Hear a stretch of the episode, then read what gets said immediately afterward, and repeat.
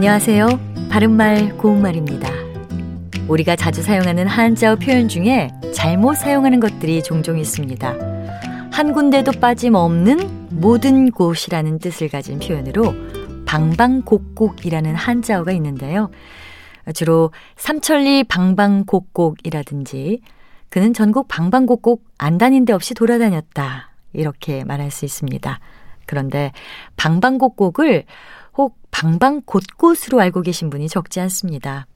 이 말에서 뒤에 있는 곳곳은 한자어가 아닌 우리말 표현입니다. 장소를 가리키는 곳이라는 말을 두 번 반복해서 썼는데요.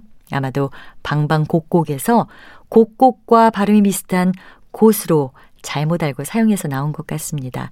올바른 표현은 방방곡곡이라는 것을 이번 기회에 확실하게 기억해 두시면 좋겠지요. 방방곡곡은 동네 방자와 구불곡자로 이루어진 표현입니다. 이 중에서 곡곡이란 말은 굴곡이 많은 산천이나 길에 구비구비라는 뜻도 있고요. 곡곡만으로도 한 군데도 빠짐없는 모든 곳을 뜻하기도 합니다. 참고로 방방곡곡과 같은 뜻을 가진 표현으로 골골 삿삿, 면년촌촌 이런 말들도 있습니다. 이 중에서 골골은 고울고울의 준말로 우리 고유어 표현이고요. 면면촌촌은 나라의 구석구석 모든 곳이라는 뜻의 한자어입니다. 바른말 고운말 아나운서 변희영이었습니다.